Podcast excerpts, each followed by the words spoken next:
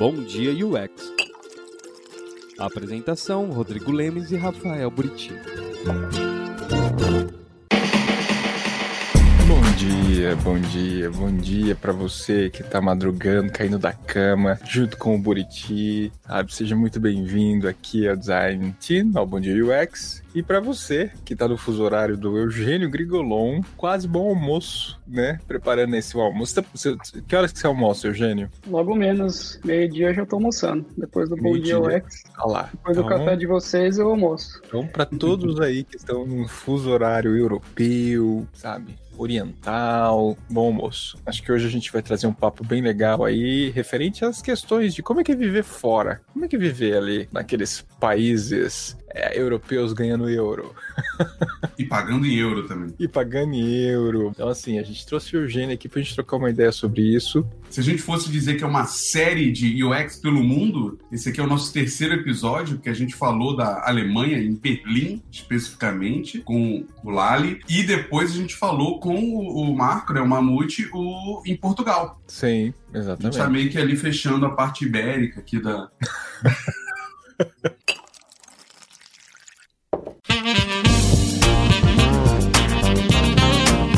Eugênio, quem é você? Se apresente aí pro pessoal, por favor. Vai lá. Beleza. Bom dia, pessoal. Ah, meu nome é Eugênio. Eu comecei a trabalhar na parte de desenvolvimento como programador em 2002 e eu migrei para a parte de front-end development também. Ah, já fui Scrum Master e nos últimos nove anos eu tenho trabalhado como UX e em 2018 eu consegui uma oportunidade de vir para cá, para a Áustria e estou trabalhando aqui desde fevereiro já, fevereiro de 2019 e cá estou hoje, do outro lado do mundo. E que cidade da Áustria? Eu moro em Linz. Aqui a empresa fica numa, numa cidade chamada Pasching, que as cidades são super pequenas, então quando a gente fala cidade aqui, é 4 quilômetros você já está em outra cidade. Mas eu moro em Linz, que é uma cidade que fica a 150 quilômetros de Viena, que é muito conhecida também. É como se fosse a cidade, uma cidade grande também, tem 200 mil habitantes. É grande, se você comparar com outras cidades e vilarejos aqui, né? Tem vilarejos de 1.200 pessoas, por exemplo, que é longe e fica em área rural. Um Então- vilarejo de 1.200 pessoas é tipo a família, né? Uma família que se mudou É, a pra ali. É engraçado que quando eu falo onde eu morava em Campinas, que era uma- um condomínio de oito torres, 696 apartamentos, já é mais que um vilarejo daqui. As pessoas confinadas num lugar só, que eles têm um vilarejo com fazenda e tudo mais. Com, monstros na floresta e etc. E pra quem não sabe, né, o Eugênio tem vídeos aqui no canal. Quando a gente começou lá no o canal, o canal tem lá Design B2B Enterprise, né? Era o tema que a gente tratava, né? E tem uns três, quatro vídeos com o Eugênio ainda aqui morando no Brasil. E agora aí foi, foi exportado. Exato. E pra quem não sabe, né, Áustria é o país do Arnold Schwarzenegger. eu falei que ia falar isso. Eu descobri que é da Red Bull, eu não tinha me ligado que é da Red Bull. E tem um outro, um outro personagem histórico aí que, que a gente não precisa citar, não, mas que também é um pintor Pintor. frustrado, né? Que também é austríaco. Ah, Freud. Freud não é austríaco? Freud é austríaco também. Olha aí, gente. Tem umas boas personalidades, ó. Paizinho pequeno, mas exportou uns cara memorável, né? Memorável. Pro bem e pro mal. Ah, Mozart também, né? Mozart ah, nasceu em Salzburg. É verdade, austríaco. Então Verdade. tem o museu dele também, né? Tem a casa dele lá, dá pra visitar. Tem um museu do pintor frustrado aí? Não, uma estátua dele, alguma coisa assim? Não,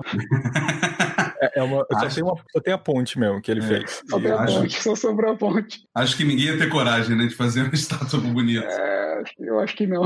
Tipo, é, aquele- é aquela, aquela, aquela personalidade que querem esquecer. E você tá em lockdown agora, aí, Eugênio. É, desde terça-feira. Semana passada foi um lockdown meio, meio leve, né? A gente com o toque de recolher, podia sair, as lojas estavam abertas, né? É, shopping, tudo mais. Só que os números não, não diminuíram, muito pelo contrário, começou a aumentar demais, mais do que ah, era no começo, em março. E aí, a partir dessa terça-feira, eles colocaram um lockdown total. Então não pode sair, não pode ver ninguém, tá tudo fechado, só supermercado, farmácia, né, os essenciais. Mas pelo menos você pode sair para fazer algum esporte, né? Mas contato com pessoas mesmo, nada, zerado. Mas é, é, é só de casos ou tá tendo muita morte também? Eu não cheguei a ver uh, os números de, de, mortes, mas eu sei que de casos tá, é assim, tá 7 mil, 8 mil, 9 mil e crescendo, né? Num país de 9 milhões do tamanho da Áustria, é um número bem considerável, se você for ver, né? E fazer o, a cada 100 mil também, né? Na população. Sim. E é muito engraçado que a maior concentração de pessoas fica no, ao norte, né? Da, da Áustria.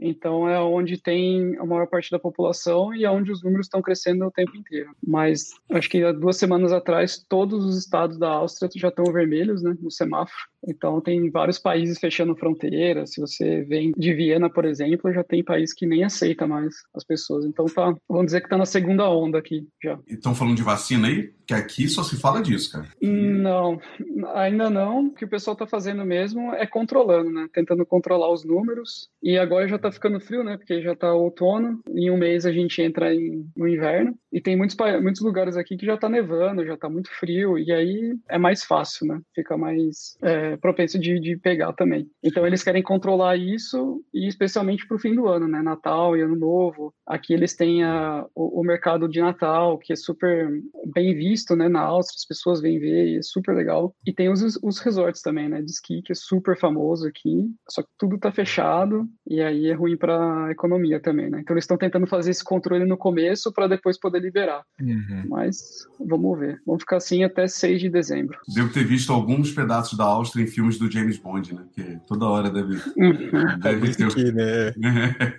o Eugênio, e aí, entrando agora num, num papo profissional, como é que foi para você? Você saiu de Campinas, um instituto de pesquisa, né? Um instituto de pesquisa com nível de maturidade de design é, ainda em evolução, né? Ali tentando trabalhar para criar alguma célula e que eu me lembro que a gente trocava ideia até como é que era o seu trabalho e tudo mais. E aí foi para uma empresa na Áustria, a Runtastic, né, para trabalhar uhum. ali nessa frente de UX e produto. O choque foi muito grande, cara, dessa diferença não só de, de trabalho, mas também cultural dentro da empresa. Como é que foi para você esse, esse processo aí? É, eu esqueci de comentar, né? Eu estou trabalhando na Adidas Runtastic, então é, a gente tem dois apps, o Adidas Running e Adidas Training, que antes era chamado Runtastic, né? É bem conhecido até no Brasil, a gente tem bastante usuários da América Latina no geral. Acho que o, a maior mudança para mim foi que eu sempre vim da empresa Software House, trabalhando como terceiro por 15 anos, e depois eu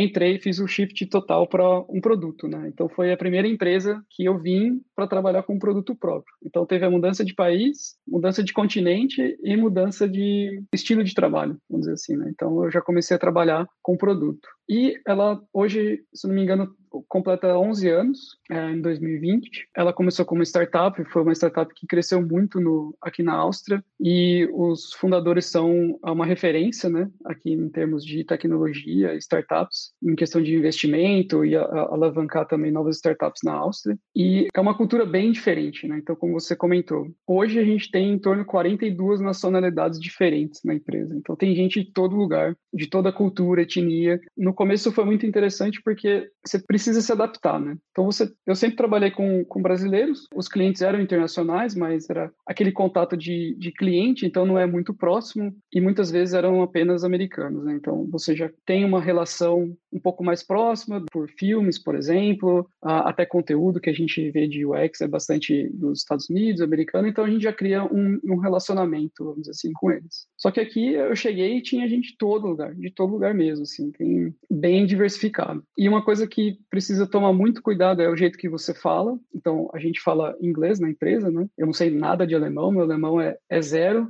o meu alemão é de bar. Então, eu peço uma cerveja, a conta e falo tchau.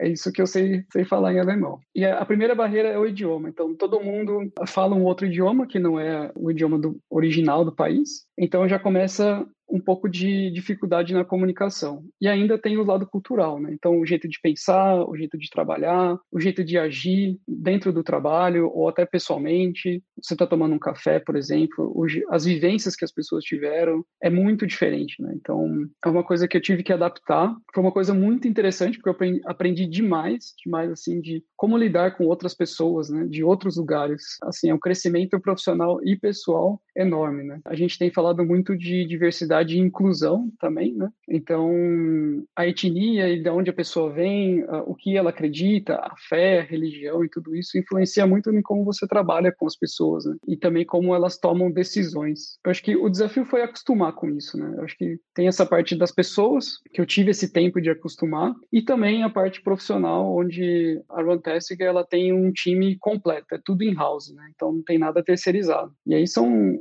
diversos times, aprender a trabalhar com todo mundo, acostumar com o inglês o tempo inteiro. Eu trabalhava numa empresa internacional, mas não é no dia a dia, né? Então, com o time no Brasil, você conversa em português, é mais fluido, você consegue tirar suas ideias e colocar em palavras muito mais fácil. Mas aqui é inglês o tempo inteiro, né? Claro que tem outros brasileiros, a gente vai tomar um café, a gente conversa, às vezes até conversa de trabalho, mas o seu time no seu squad é o dia inteiro em inglês, diferentes nacionalidades, e ali também foi, foi esse desafio. Né? Então, não, acho que para mim mudou completamente uh, o cenário, e eu acho que isso foi um, um resumo do, do, meu início aqui na Runtastic e aqui na Áustria. E, e para você, assim, na questão de produto, quando a gente fala sobre trabalho do UX designer, você acha que você subiu alguns degraus em relação a isso, ou o que você puxou uma continuidade do seu trabalho do dia a dia que você tinha aqui no Brasil para aí? Como é que foi essa, esse processo, essa evolução em relação ao seu trabalho como UX designer? designer? Na verdade, eu desci um pouco, porque eu liderava um time no Brasil, né? Então eu estava liderando o time lá no Venturos e aqui eu vim como um UX designer, porque a gente já tem a head, né, de design. Então foi até uma coisa que a gente conversou durante a entrevista,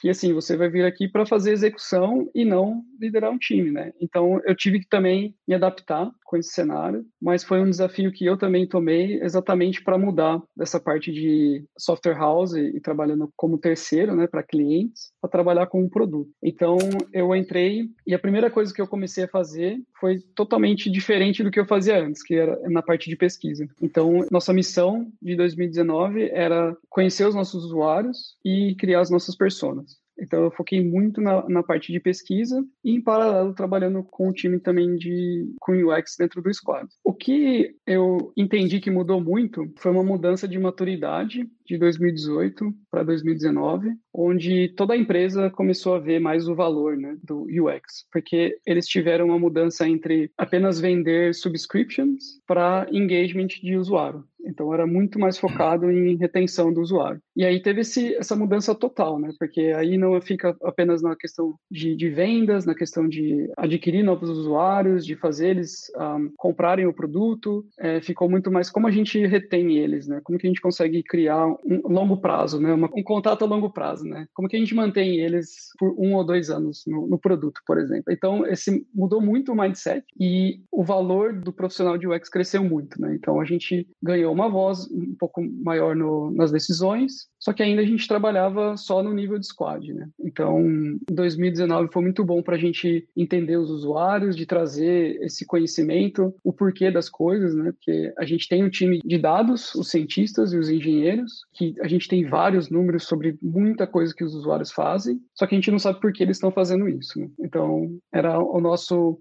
nossa missão entender através das pessoas e saber por que, que as pessoas estavam tendo esses tipos de comportamento. E aí mostrando esses insights, trazendo coisas que a gente foi descobrindo sobre os usuários, foi aumentando essa empatia e até os developers chegavam para a gente e falavam assim, ah, a gente quer participar de entrevista, a gente quer saber o que, que o usuário está falando, a gente quer saber quem são os usuários, o que, que eles estão passando, quais são as dificuldades, como que eu, um desenvolvedor, consigo melhorar a vida do usuário também, né? Então foi muito interessante que todo mundo começou a perceber isso e a cultura da empresa também ajuda muito, né? A cultura da empresa é muito forte e as pessoas acreditam muito no produto, né? Na empresa, que esse produto é um produto que muda muda a vida das pessoas, né? Esportes, no geral, muda muito. Então, por exemplo, eu estava entrevistando uma pessoa que ela tem esclerose múltipla e é uma doença que ela me contou que ela precisa sempre estar tá se mexendo, por exemplo, sempre estar tá ativa, caminhando, fazendo exercício. E com os dois apps ela consegue isso. Então ela usa os apps para se manter ativa e com isso não deixar a doença a, afetar ela. Né? Então foi um negócio que assim super interessante e aí você começa, aí você distribui essa informação para todo mundo e as pessoas sabem que o produto é algo que muda de verdade a vida das pessoas, né? Tem um impacto muito forte. Então,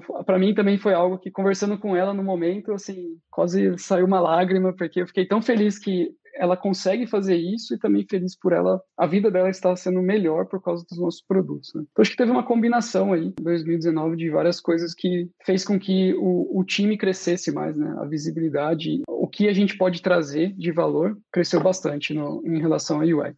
Ele falou algumas coisas que eu achei interessante para a gente prolongar o papo, né? Acho que a gente sempre fala aqui dessa questão do, puxa, tem uma mudança cultural, tem uma dificuldade, etc. Mas você não é a primeira vez que fala, né, que, que essa diversidade de nacionalidades é muito grande, então é, eu acredito que até a paciência para você se adaptar com o idioma e etc, e como você falou, a forma de falar é grande também da, da empresa, né? O pessoal que está lidando contigo tem essa paciência. Sim, é, é algo que a gente valoriza muito, né? As pessoas que trabalham. Então, é, é muito interessante que às vezes quando tem uma pessoa nova, dependendo do, do país que ela vem, ela tem um sotaque. Vou dar só um exemplo, né? O sotaque italiano é um sotaque que eu acho incrível inglês e é bem forte. Então, leva um tempo para você adaptar a ouvir a pessoa falando inglês. E aí, você, quando você está numa reunião, você está discutindo as coisas, às vezes você precisa falar assim: olha, eu não entendi muito bem o que você falou, é, você pode repetir. E aí, conforme você vai conversando mais com a pessoa, aí você toma um café e tal, fala sobre outras coisas além de trabalho, você vai é, acostumando com a pessoa também, né? Então, acho que, por exemplo, essa questão do sotaque é algo que ambos os lados precisam ter uma paciência, porque eu posso falar assim: ah, você pode repetir, você pode repetir é, desculpa, seu sotaque é muito difícil. Eu já cheguei a falar isso. Você fala muito rápido, então eu preciso de um tempo para entender você. O sotaque britânico, por exemplo, que é bem diferente. Então, assim, às vezes eu falo, você pode repetir de novo? O que, que isso significa? Ah, eu não entendi o que você quis dizer. E às vezes você está numa sala que não é só uma pessoa, outras pessoas também fazem o mesmo tipo de pergunta. Mas não é porque a pessoa fala errado, é porque é difícil Sim. mesmo. Então você tem que acostumar, o seu ouvido tem que acostumar com isso. E não só a questão do, do idioma, assim, né? Mas como as pessoas colocam as suas ideias, né? Expõem as suas ideias também. É, algumas então, mais diretas, outras não, né? Exato. E aí eu acho que todo o background da pessoa, né? Tudo que ela viveu já é, reflete em como que ela se expõe. E aí a gente é acostumado com o brasileiro, que a gente sempre viveu, né? Cresceu com amigos na escola e tudo mais. E aqui, de repente, seu time tem cinco, seis pessoas de vários lugares, com backgrounds diferentes, que você precisa sentar junto e discutir algo de, do projeto. E aí tem todo esse processo de aprendizado. Mas é algo que as pessoas entendem, né? É o que já é bem cultural também, essa questão de... Tem gente de, de todo lugar. Então é algo que é bem, é bem fácil de lidar e, e todo mundo entende em relação a isso. E aí eu faço muita conexão, foi quando você falou que inicialmente você trabalhou na parte da pesquisa, né? Que achei interessante o objetivo dele ser bem claro, né? De conhecer o usuário e, e montar as pessoas e tal. E você, como brasileiro, chegando num, num, país onde todo mundo fala inglês, basicamente, mas tem diversos sotaques, como você mesmo falou, você vai ter que entrevistar usuários. É, esses uhum. usuários são só da Áustria? Não, é global, né? Provavelmente. É, usuários globais, é. Então a gente pega de todo lugar. E e aí, como é que foi para você, né? Porque eu acho que uma das coisas que as pessoas têm mais dificuldade é ver isso, né? Porque, como designer de experiência, a gente precisa se comunicar muito bem. Acho que uhum. uma das skills nossas essenciais é saber se comunicar, escutativo, obviamente, e também saber se comunicar. E aí, quando você vai tirar isso do seu conforto do português para o inglês e vai ter que falar com pessoas que falam inglês diferente também, quanto que uhum. isso impacta, né? O quanto que isso deu medo e o quanto que realmente foi o medo foi comprovado no dia a dia? É, foi, foi muito interessante, como você falou, foi um desafio. A gente entrevistou pessoas de todo mundo, porque a gente queria essa diversidade mesmo de pessoas, né? Porque o comportamento, é, que nem a gente vem falando, né? o comportamento é muito por causa de onde ela vem do background. Né? Então a gente também queria identificar isso dos nossos usuários. Minha primeira entrevista foi com um brasileiro de São Paulo, e aí eu falei, eu sou do Brasil e tal. E aí eu falei, mas a gente precisa fazer a entrevista em inglês, porque a gente vai gravar e isso vai ficar documentado. E os meus colegas não falam português, então precisa ser em inglês. Mas foi muito interessante, porque a gente conversou bem tranquilo também, então aí ficou mais fácil, porque a gente tem um sotaque bem parecido, né, e do mesmo país. Mas, por exemplo, eu entrevistei uma pessoa da Grécia. Foi bem diferente, tem um jeito de falar diferente, de pensar. Da Malásia também, já entrevistei pessoas da Nigéria, dos Estados Unidos, do Japão também, da Índia. Então, é o que cada um é uma surpresa, né? Você não sabe se a pessoa vai falar bem, se ela consegue se expressar. Aí tem toda a questão, porque é tudo remoto, né? Então tem a questão da internet, a conexão, às vezes o som é ruim. Mesmo você gravando e depois ouvindo de novo, você fica lá três vezes, você coloca na velocidade 0,25, o, o software não consegue pegar o que a pessoa falou em inglês, ou ela, o software pega totalmente diferente né, na hora de transcrever. E você fica tentando, tentando, às vezes é uma coisa importante, aí você fala, não dá, não dá para pegar, é bem difícil. Até você tem pessoas dos Estados Unidos, por exemplo, eu peço ajuda, você consegue me ajudar aqui? O que, tá, que, que ela está querendo falar? Ela fala, muito difícil, é, pula essa parte e vamos tentar pegar com outra pessoa. Não acontece de vocês precisarem falar na língua nativa, porque quando você, você eu não imaginava que você entrevistasse o brasileiro até em inglês também, né? E de certa forma você dá uma limitada, né, no público que você pode conversar, né, sobre o produto. Uhum. Sim, a gente já até conversou sobre isso, né? A grande maioria dos usuários ficam aqui na Europa. Né? Alemanha e Áustria são um dos grandes países, né, que a gente tem como usuários. Um, mas a gente a gente sabe que as pessoas, principalmente na Alemanha, maioria fala inglês, né? E quando a gente vai contatar os usuários, a gente fala, olha, é uma entrevista em inglês, então se você não se sentir à vontade, por favor, não, não se inscreva. Então a gente tenta manter, mas infelizmente a gente vai restringir mesmo pessoas de outros lugares, né? O que a gente faz depois é rodar alguma pesquisa, uma survey, por exemplo, que aí a gente pode pegar gente de todo lugar. A gente tem 12 eh, idiomas diferentes, né, que a gente suporta no app. Aí a gente traduz tudo e manda para todo mundo. Então, a gente ainda usa as informações do usuário, só que de formas diferentes. Mas sim, na hora de construir uma persona, vai ficar limitado às pessoas que falam inglês, né? Senão sim, fica sim. bem complicado. E quando a gente fala sobre essa questão de produto, né? Você está mostrando assim a preocupação da empresa em entender quem é o usuário e tudo mais. Você sentiu que existe uma diferença aí na visão de produto é, que você lidava aqui no Brasil com a visão de produto que você está lidando aí? Ou, ou tá todo mundo aprendendo? Não, não é uma questão é uma visão de produto de verdade ou é o brasileiro? Como é que funciona isso? Porque, porque a gente cria uma imagem da Europa, né?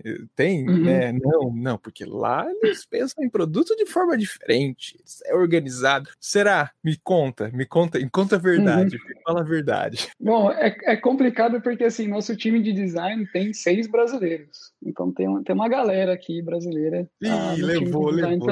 Estragou tudo, então. Uh, no total, a gente está com 17 brasileiros, né? Então tem gente na parte de gerência, desenvolvimento, design, então tem um, tem um grupo bem legal. Mas assim, em questão do produto, eu vejo que eles têm uma, uma preocupação muito grande com fatores que eu não identificava no Brasil. Por exemplo, a meio ambiente. Então, já, já tivemos campanhas que foram relacionadas ao meio ambiente. Uh, esse ano a gente rodou um, uma campanha que era em relação a três animais que estavam entrando em extinção e um deles era um elefante, eu não, não me recordo o nome, mas esse elefante ele é, tem um cuidado especial, né? As pessoas traqueiam onde ele está, onde ele está indo, a vivência e manter aquele elefante protegido, vamos dizer assim. Então, que como que a gente conectou essa essa questão do meio ambiente, né, dos animais com um aplicativo de corrida? Os animais no, no meio ambiente eles estão andando e correndo o tempo inteiro. Então, eles conseguem traquear quanto aquele animal anda ou corre por dia. E aí a gente faz um desafio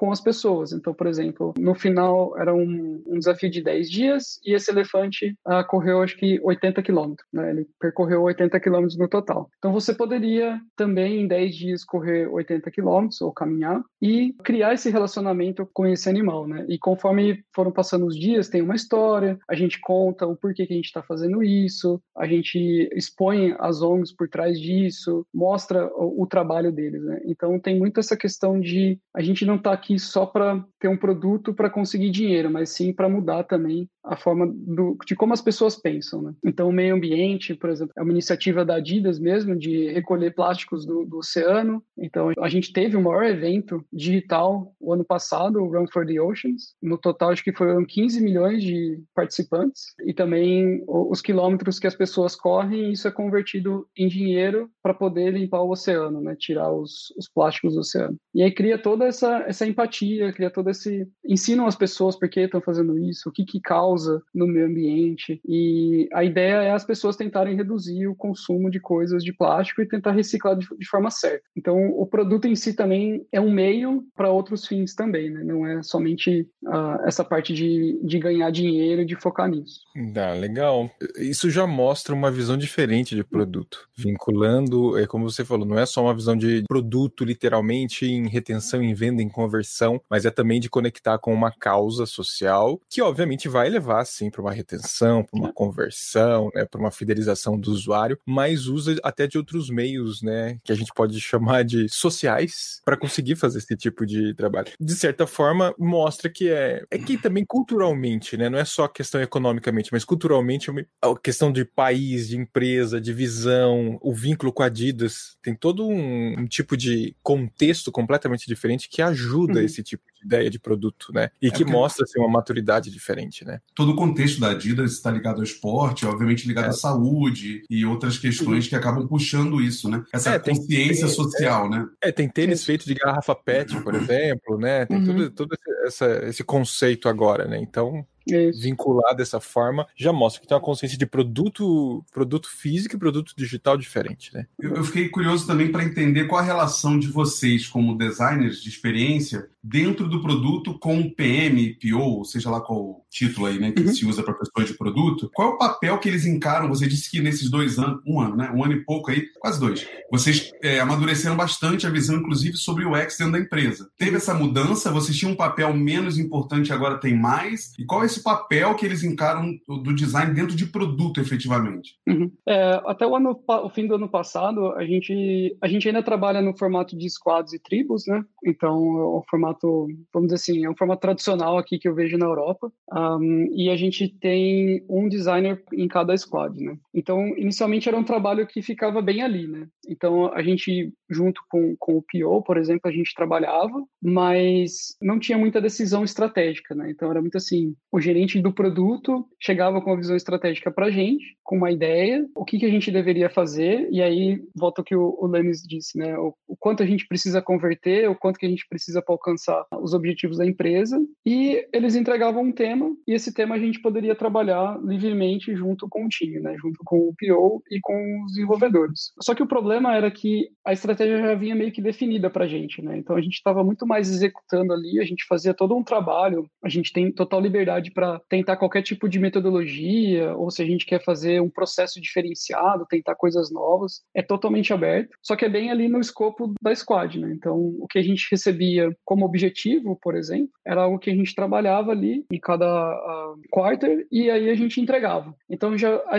a, gente não participava da estratégia em si do produto, né? a gente não estava próximo de uma definição de onde a gente quer que o produto esteja. Era muito mais na parte de execução. E aí esse ano mudou, porque aí esse ano a gente tem um novo papel que chama Principal Product Designer e eu sou um do lado do training e tem uma outra pessoa do lado do running, então um para cada área. E aí isso mudou totalmente, porque sendo esse nesse papel de principal é onde eu estou junto com o gerente de produto e junto da estratégia também. Então eu estou muito mais próximo da gerência, por exemplo, muito mais próximo do VP de produto, do VP de tecnologia, do C-level e juntos a gente define a estratégia do produto, aonde a gente quer ir. E aí como UX eu trouxe todo a voz do usuário, vamos dizer assim, né? O que que o usuário está querendo, o que que a gente está aprendendo no dia a dia, como que está sendo tudo que a gente está entregando dentro do squad, está funcionando, não está? Como que o usuário está respondendo, a gente está alcançando o objetivo de reter eles mesmo, de criar essa, essa conexão com eles, de manter eles a longo prazo. Então, tudo que a gente consegue aprender e consegue tirar da nossa disciplina de UX, eu trago para esse round de estratégia, né? Onde tem diversos tipos de, de papéis, né?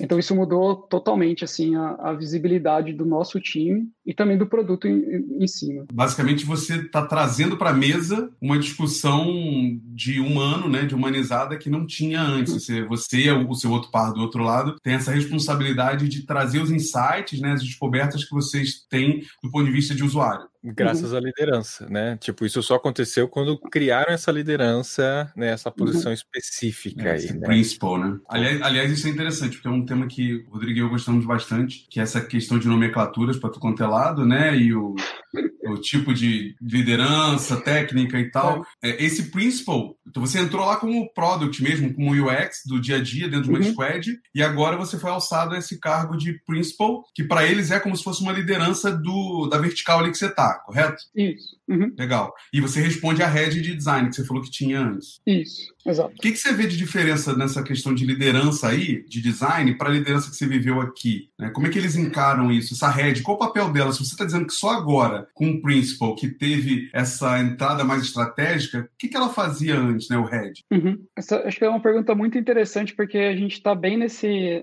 nesse momento do nosso time que a gente quer escalar o time, né? a gente precisa crescer o time. Então, assim, antes de, de em, até 2019, quando não tinha o principal, a nossa head cuidava das pessoas, do crescimento, da carreira, one-on-ones, toda essa parte de pessoas, né? Só que também na parte estratégica. Ela representava o time de design, de produto, nessa mesa redonda, vamos dizer assim. Só que chegou no momento que ficou muita coisa para ela. Então ela tinha que gerenciar 10 mais pessoas, a, a estratégia do produto, as campanhas, e são dois apps, né? São dois apps que são independentes de alguma forma. Então eles têm, cada app tem uma visão, tem uma estratégia, é, é bem diferente o, o, tipo do app, né? Um é uma que a gente chama de atividades via GPS, que é mais cardio, e o outro app de treino é mais baseado em conteúdo. Então gente cria conteúdo para as pessoas fazerem os treinos em casa, por exemplo. Então chegou no momento que ela mesma disse assim: é muito para mim, eu não consigo tomar conta de tudo ao mesmo tempo. E aí foi que a gente sentou junto, né? Ela sentou junto com o time,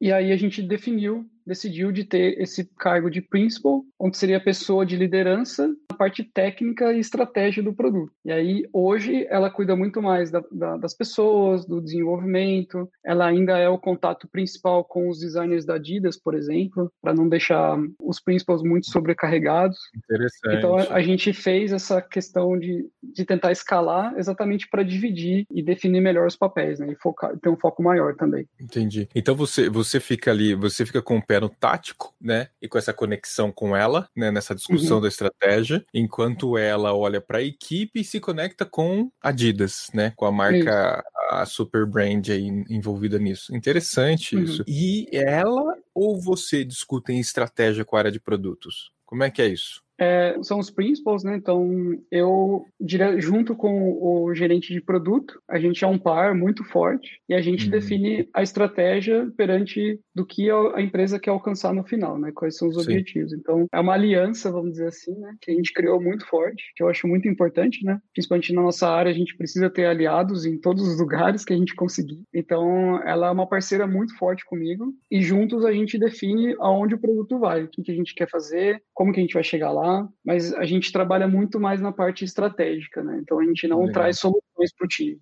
A gente traz problemas, a gente traz tópicos, uhum. e os times definem os problemas e trabalham na solução. Né? Muito bom. E, e, e, você, agora chaveando um pouco, que depois a gente vai ler alguns comentários aqui, você fez há pouco tempo o curso do, da Nielsen Norman Group. Você tirou certificações uhum. ali, né? Isso. Te ajudou? É, fazer esses cursos da, do NN Group ajudaram você no seu dia a dia de trabalho ali? Ou, uhum. ou só foi só foi certificado?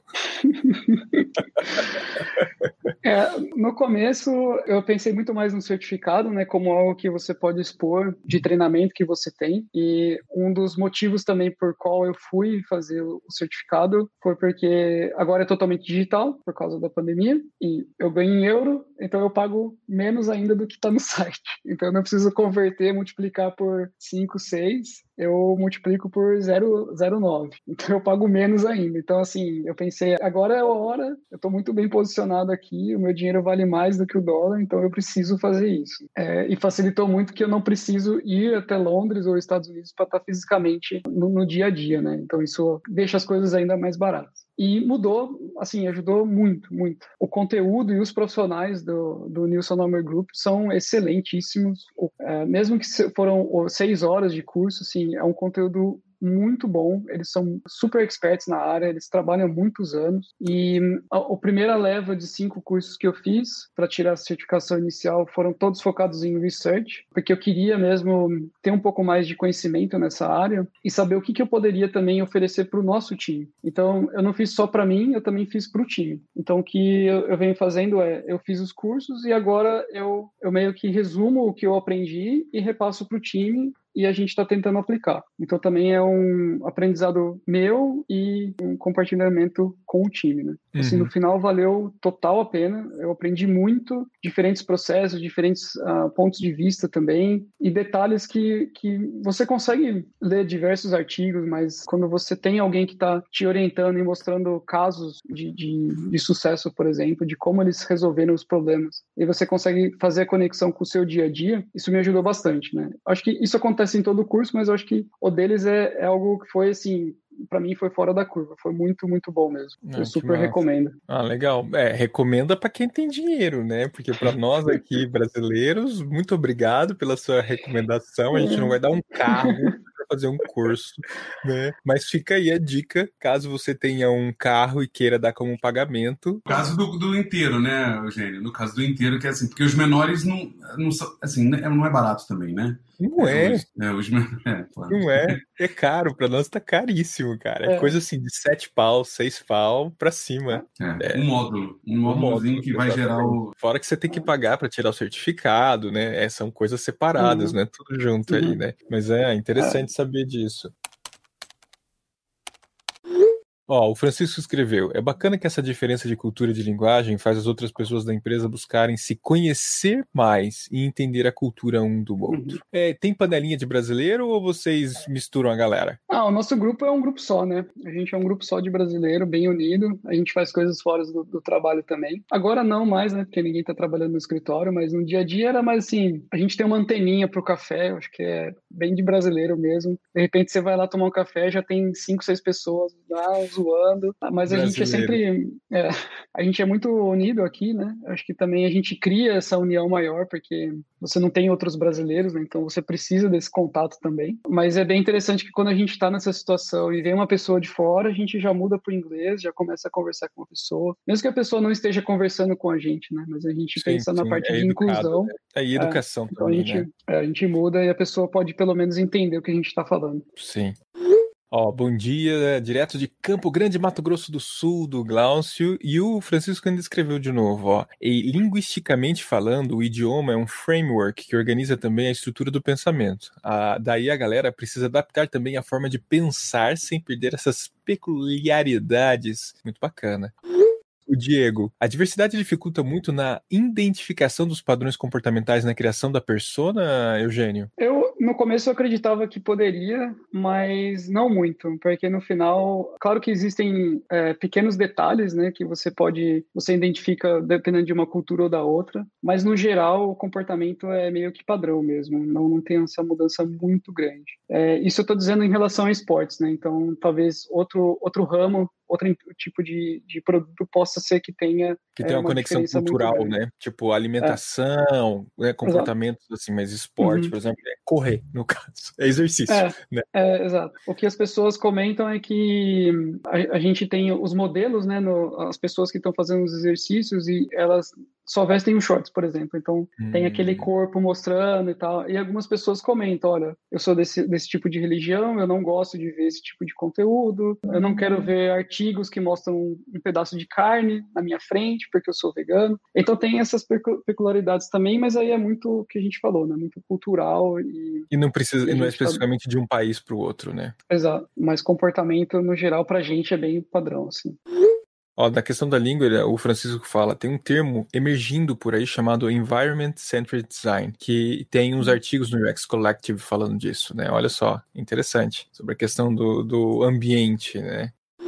Aí o, o Felipe mandou uma pergunta: ó, como funciona e como é estruturado escutar o cliente em uma empresa global de milhões de clientes? Qual é o nível das data metrics? Alguma história de pivotagem a partir de UX? É, hoje a gente está com. A gente tem 150 milhões de usuários cadastrados, né? E é, é uma questão que assim é bom porque a gente tem muita gente para ouvir. Uh, só que eu acho que se a gente levar em consideração como a gente faz um teste uh, quantitativo de usabilidade, por exemplo, a gente precisa de cinco seis, sete pessoas no máximo. Então, acho que é da mesma coisa. A gente não precisa ouvir tantas pessoas assim. A gente consegue identificar um padrão conforme a gente vai uh, lendo feedbacks, por exemplo. Então, a gente tem um canal que as pessoas podem dar feedback. E, e, nesse canal você já começa a ver, às vezes tem assim 20, 30, 40 pessoas que dão feedback mensalmente. Você já consegue ver um padrão, né? Então, você não precisa escutar todo mundo de todos os lugares e, e saber o que cada um está pensando. Como a gente falou agora, a gente já vê esse tipo de padrão acontecendo acontecendo, né? E a gente, como eu comentei, a gente tem um time de dados, né, os cientistas e os engenheiros. Então a gente tem muito bem definido o que, as KPIs dos times, como a gente mensura todos as, os objetivos da empresa, tudo que a gente quer alcançar. Então a gente tem a fundação em questão de dados é bem forte, né? Então eu tenho parceiros na parte de dados que eles já me, eu nem preciso pedir, eles já me trazem algum tipo de conhecimento ou insight da parte deles. Então eles falam assim, olha, esse tipo de comportamento aqui ou esse tipo de conteúdo está fazendo uma retenção maior ah, nos primeiros 14 dias e depois isso reflete nos dois meses. Então eles já trazem esses insights para mim também, né? Nossa, que Pro time como um todo. É, é, mas, mas sim, uhum. não vamos ser leviano, né, Rodrigo? Assim, o app nasce para isso também, né? Ele é baseado é... em dados, né? Ah, é só um então, produto.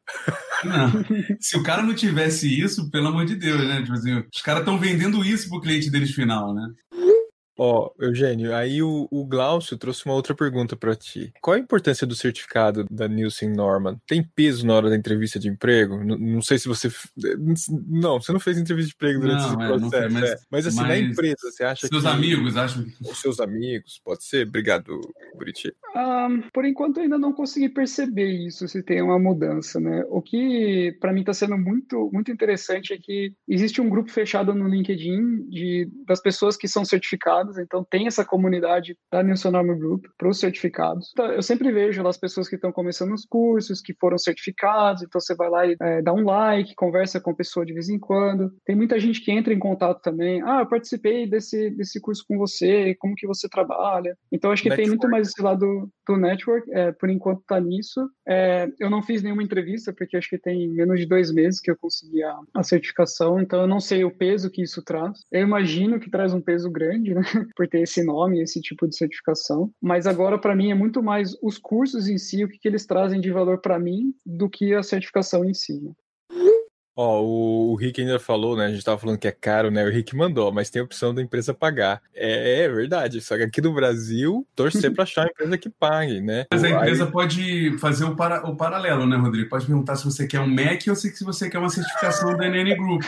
Aí você pode escolher. É, Ó, o Glaucio, ó, se garantir um emprego na Alemanha, vale investimento, exatamente. Ó, e aí, uma é. última pergunta aqui do Patrício. Bom dia, Patrícia. Ele mandou aqui. Como os brasileiros são reconhecidos como profissionais de design na empresa, no seu caso? Ah, essa é uma pergunta muito boa, que é muito interessante. Eles gostam muito de brasileiros. A gente é um profissional muito bom. E a gente tem uma pegada diferente, né? Eu acho que o nosso ritmo de trabalho e o quanto a gente se importa com o trabalho em si é muito maior do que aqui. Então isso também no começo foi algo que eu tive que me acostumar, né, com a velocidade de trabalho, como que as pessoas percebem o trabalho em si. Então não é aquele negócio, ah, eu trabalho, eu preciso ficar 10 horas, eu dou o meu total aqui, se eu não conseguir entregar isso, eu vou ficar mais, eu vou fazer em casa. Aqui é bem mais não vou dizer tranquilo, mas é muito mais focado na pessoa. Então, ah, eu não consegui, então eu vou deixar para depois, a gente analisa e a gente trabalha junto. E o brasileiro em si, ele tem uma pegada diferente, né? Acho que é a ambição um pouco maior. Então,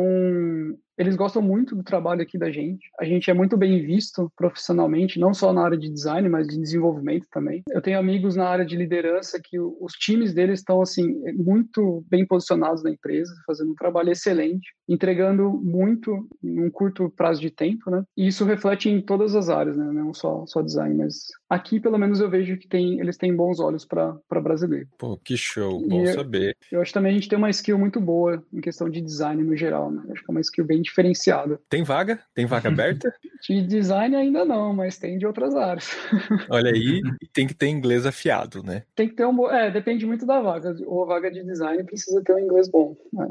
Ótimo. Então tá aí, ó, gente. Se abrir vaga, procurem aonde? Onde que o pessoal pode. Onde as pessoas podem procurar.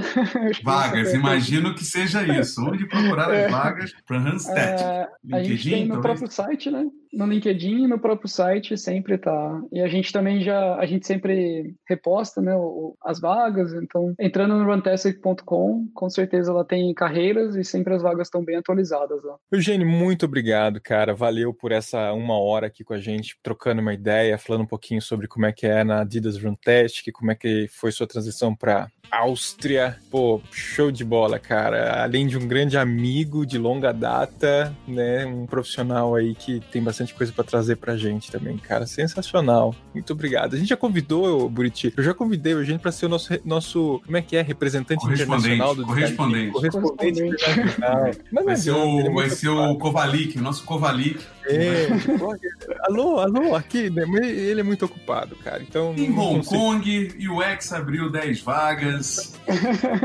Não, mas eu agradeço também o convite aí. Eu, eu- agora eu acho muito interessante trazer essa experiência de fora, né? E tem muita gente que tem muita dúvida de como é trabalhar o processo do visto, o inglês, quanto custa para morar e tudo mais. É, quem precisar é só entrar em contato que eu tô mais do que aberto para conversar. E eu gosto de Olha. falar, não sei se vocês perceberam. Seu LinkedIn, então. Procura no seu LinkedIn. Pode ir no LinkedIn. Arroba Egrigolon aqui, exatamente. Então, assim, ó, conectem Isso. com o Eugênio lá no LinkedIn, troquem uma ideia sobre mentoria, vida na Áustria, Adidas Runtastic, que tá aí. Gente, muito obrigado. Não se esqueçam, né, Buriti? Segue a gente no Telegram, podcast, que mais? Curte aqui, clica no sininho, compartilha o vídeo com a galera aí, né? Tem novos programas, toda segunda-feira agora às sete e meia, não é isso, Rodrigo? Todo segunda às sete e meia rola lá o Design Night com a Tati e o Rodrigo. Eles estão lá tocando terror. E a gente vem aqui pro Bom Dia UX na quarta-feira e vídeos no canal normalmente. Não esqueça também do Telegram e o podcast. Em breve volta o CursoCast aí, módulo 2. Gente, muito obrigado, Eugênio. Valeu mesmo. Sensacional. Vamos Valeu. nessa, porque a gente tem que trabalhar. Um grande Uhum. abraço. Tchau. Obrigadão. Este podcast foi editado por Orelha, o Estagiário. Edições de podcasts e criação.